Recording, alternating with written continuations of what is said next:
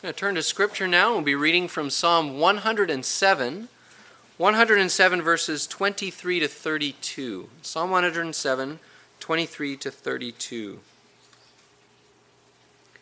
If you're familiar with this psalm, it's uh, celebrating the steadfast love of the Lord in many different circumstances in life.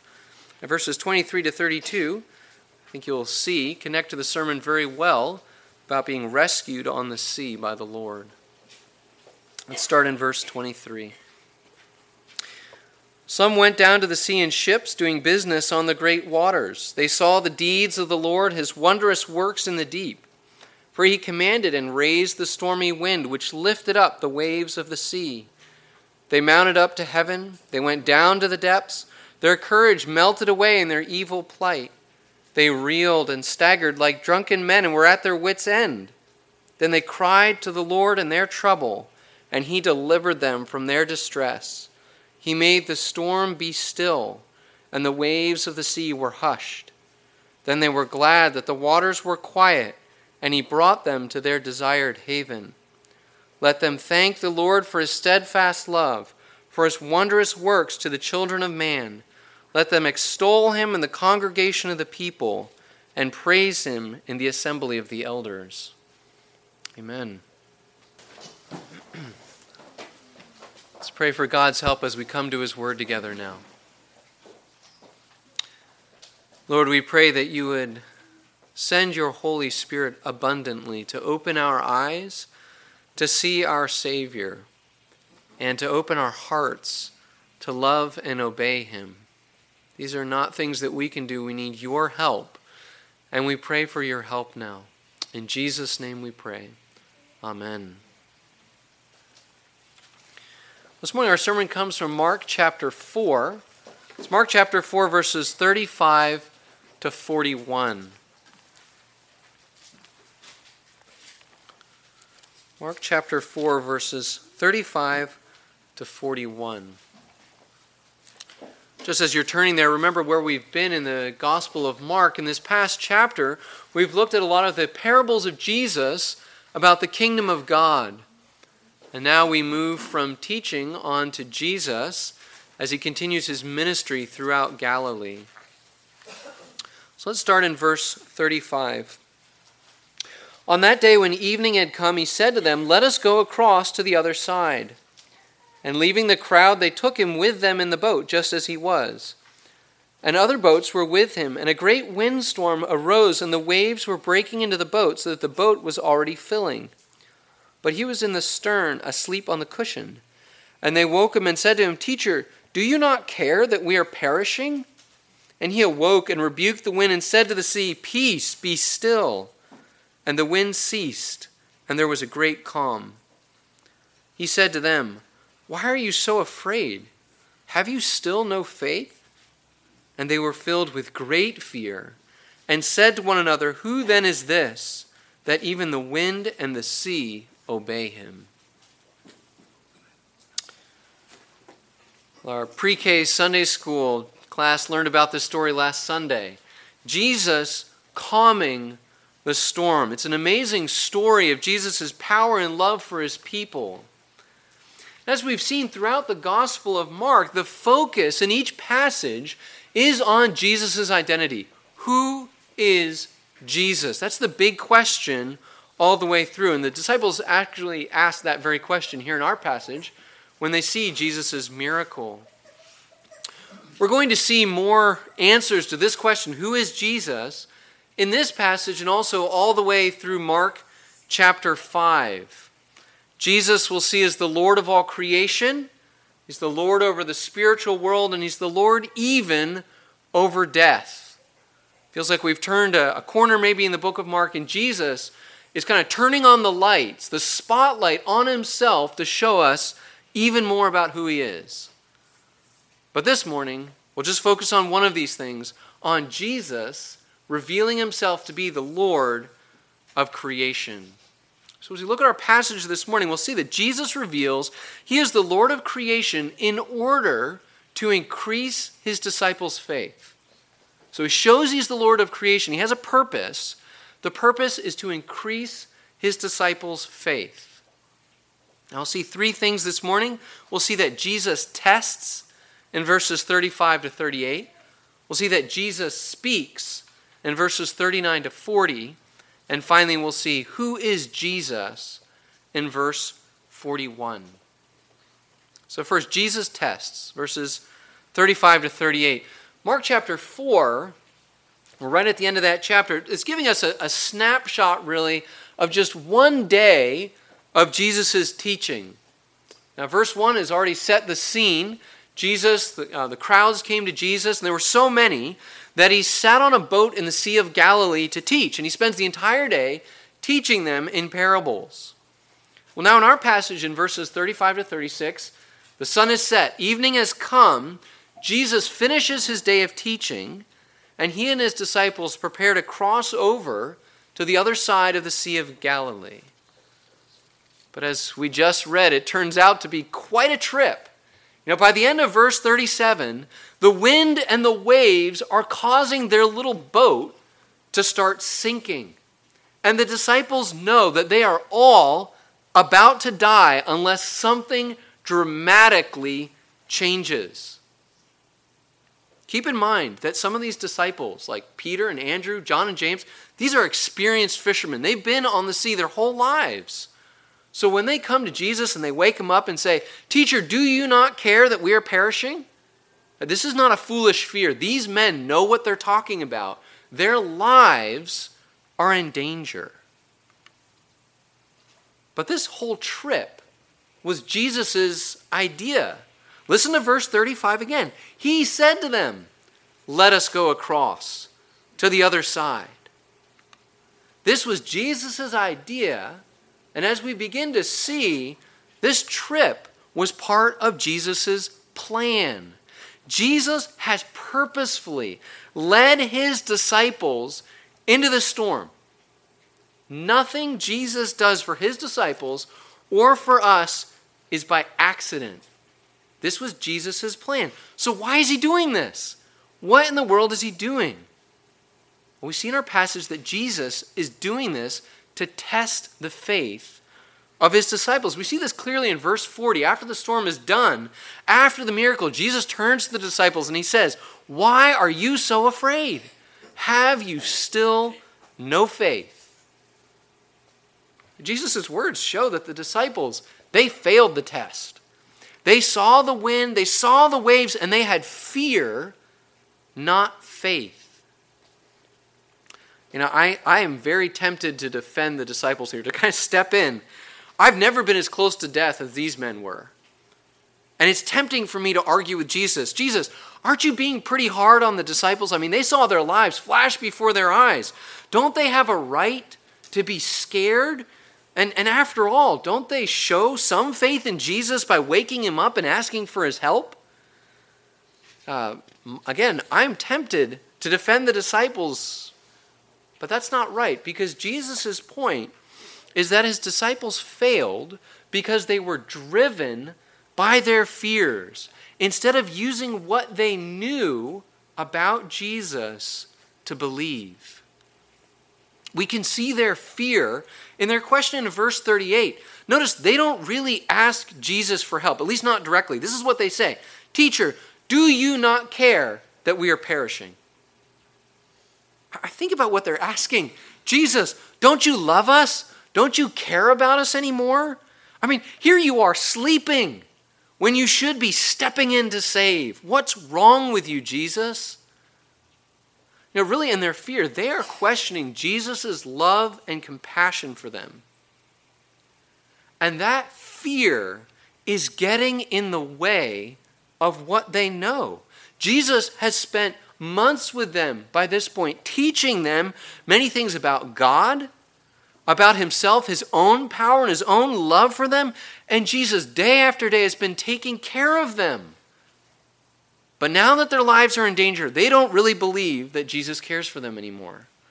The situation that Jesus brings them into is testing what they know and believe about Jesus' character. I think we all know what it means to be afraid, and fear makes us respond very similarly in our own lives. we look at our circumstances, the very ones that God has brought us into, and we question God's goodness and love. Right? We can do this when the, un- the future is very uncertain or the present is very difficult. Maybe it's a scary diagnosis. Or the fear that, you know, I've got this condition, I'm never going to get better. Maybe it's uncertainty at work or something else that makes us anxious and afraid. Whatever it is, we so often respond to those issues by questioning God's goodness and love for us. We know God loves us, right? We can probably all quote scripture passages about God's love and care for us. And we know that Jesus is a powerful, loving Savior. But so often, fear seems much stronger than our faith. Yeah, the disciples, they're not very different from us. Sometimes we're ashamed to admit that, but it's true. We struggle with fear as well. But it's exactly because Jesus is compassionate and loving that he tests our faith in the first place. Now, if you ever find yourself asking something like, Jesus, don't you care anymore? Remember what James says. James chapter 1 Count it all joy, my brothers, when you meet trials of various kinds, for you know that the testing of your faith produces steadfastness. And let steadfastness have its full effect, that you may be perfect and complete, lacking in nothing. The reason that Jesus tested the disciples in the storm, and the reason that Jesus tests us, is because he loves us and He is working in us to make us perfect and complete, lacking in nothing. Jesus tests us to grow our faith. So Jesus has tested. And now, secondly, we see Jesus speaks in verses 39 to 40. We've looked at what the disciples say when they speak, they question Jesus' character. But when Jesus speaks now, he puts his powerful, loving character on full display. Uh, look at what happens. Verse 39. And he awoke, and he rebuked the wind and said to the sea, Peace, be still. And the wind ceased, and there was a great calm. Jesus simply speaks a few words, and the wind and the sea instantly obey him. You might be able to get that kind of obedience if you're talking to your dog and your dog is well trained.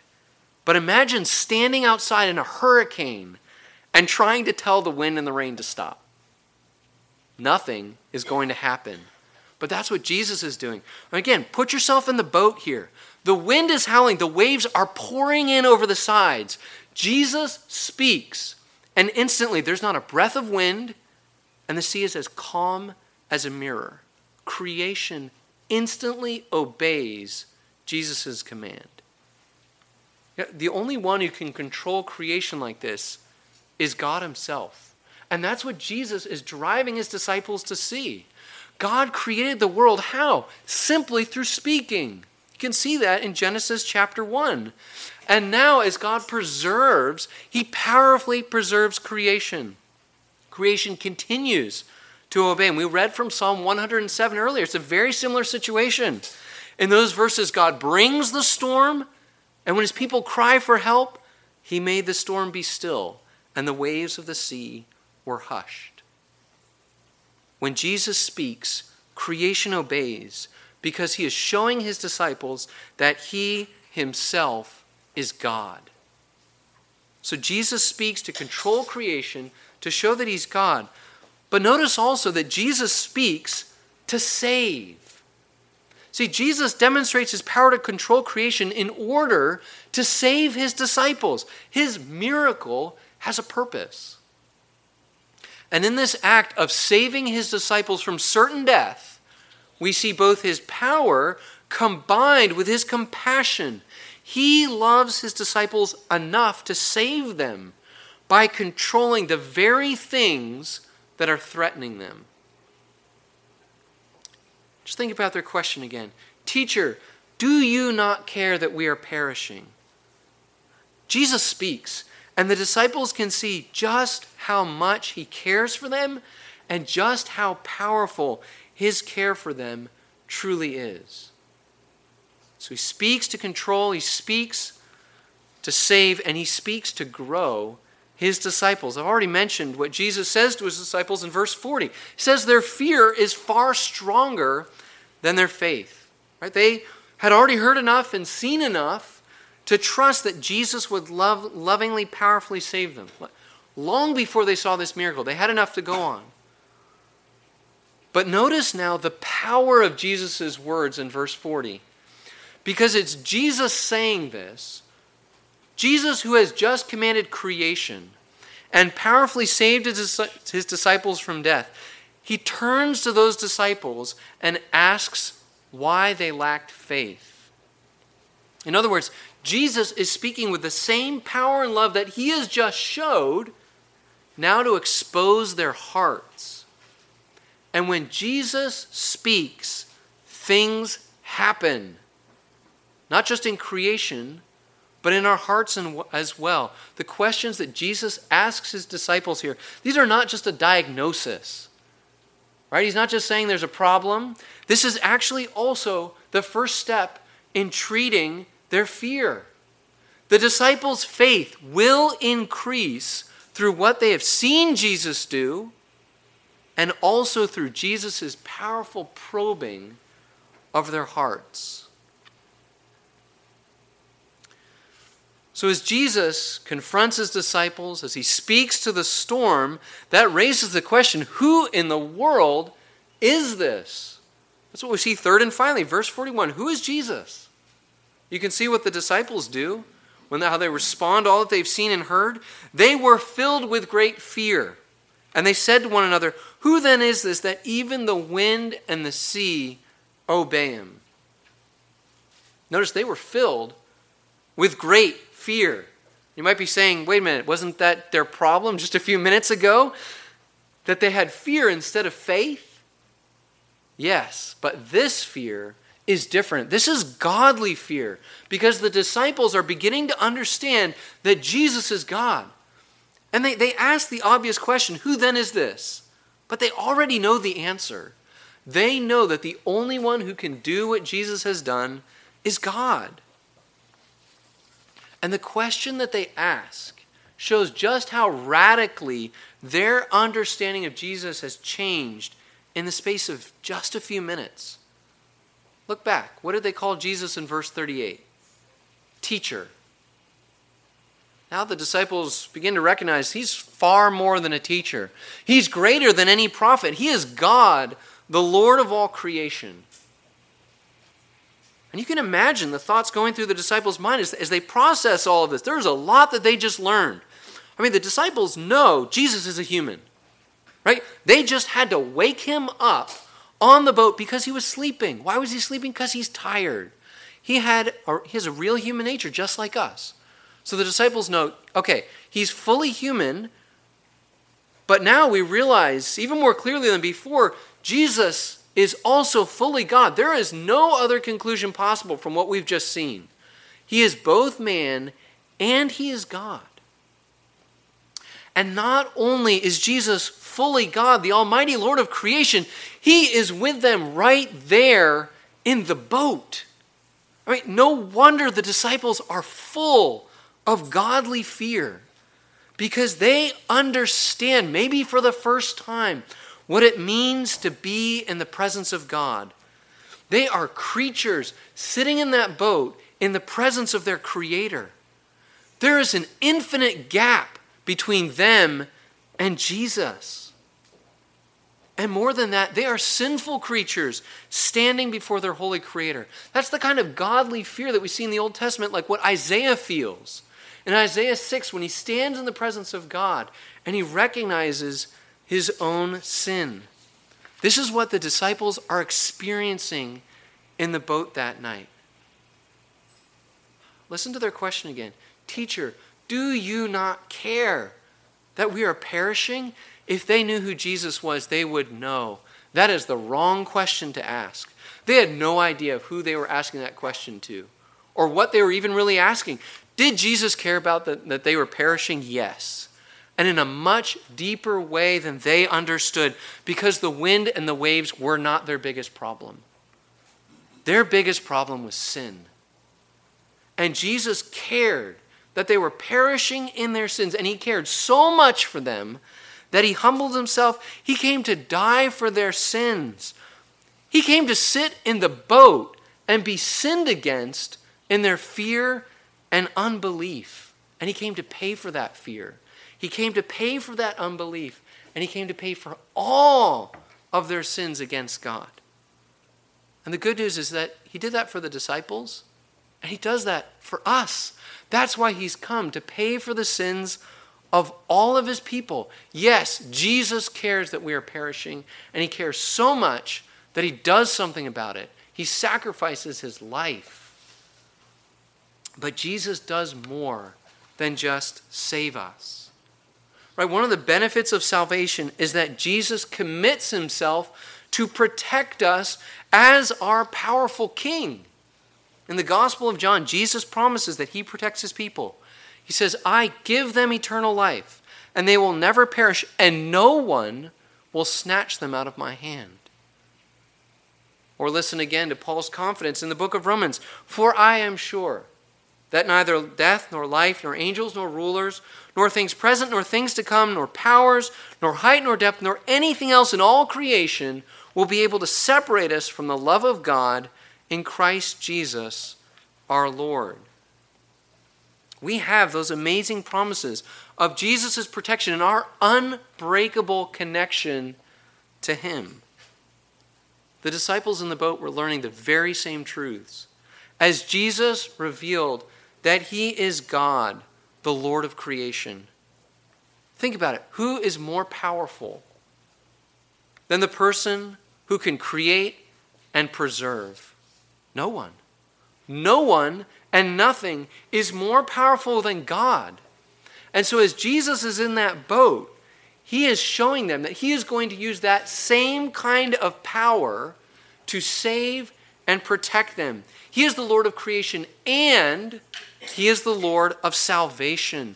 And because Jesus is the Lord of both, the disciples can have every confidence in their eternal protection no matter what happens. That's the takeaway I want for us to have as well. We can trust our powerful, loving King Jesus. See his power here. See his love and compassion for his people if you lack assurance about your salvation, if you have doubts about Jesus' care for you, look at a passage like this. Can you really doubt the one who has created the world, the one who can control something that you feel so helpless in the face of? Whether that is creation or whether you feel helpless in the face of your own sin, Jesus is a powerful, loving king and because he has saved us, he will protect us. Think about what Jesus has just been teaching the crowds. He's been teaching them about the kingdom of God. Here's the practical application of the kingdom of God.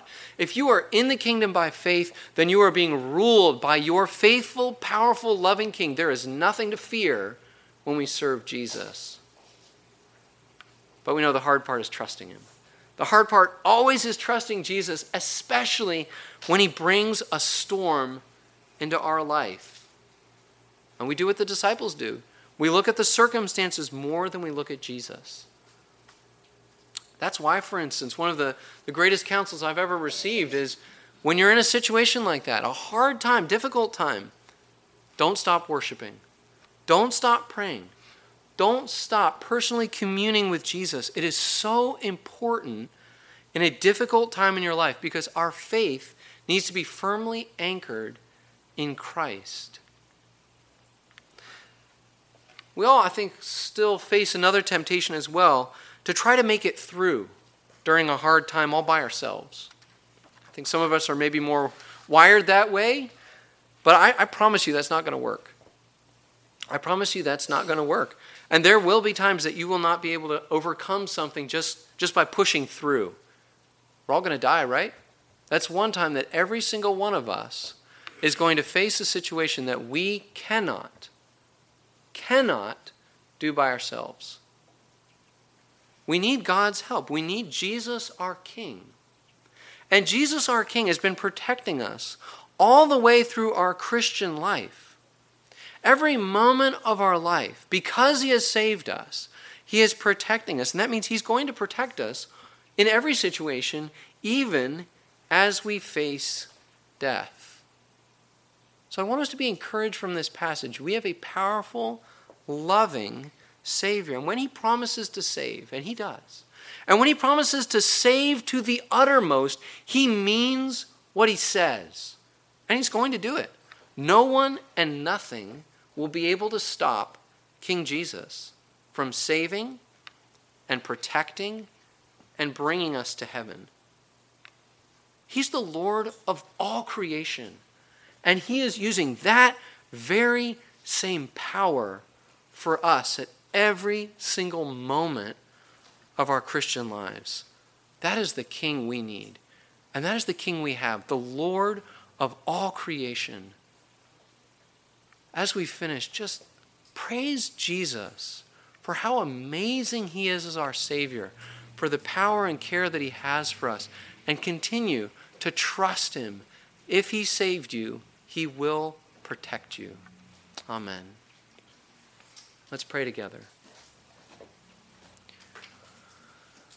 Lord, so often we find ourselves just like the disciples. We know so much about you, even more than they did. And Lord, yet we see our circumstances and we fear. We don't trust that you are the God who has saved us and you are the God who is going to protect us. We don't really want to put ourselves under your kingship. Humble us because we need your work. Humble us because we need your power. And Lord, be gracious to us. Be a kind God who forgives our fears and remind us day after day that you are the Lord who has created and saved us.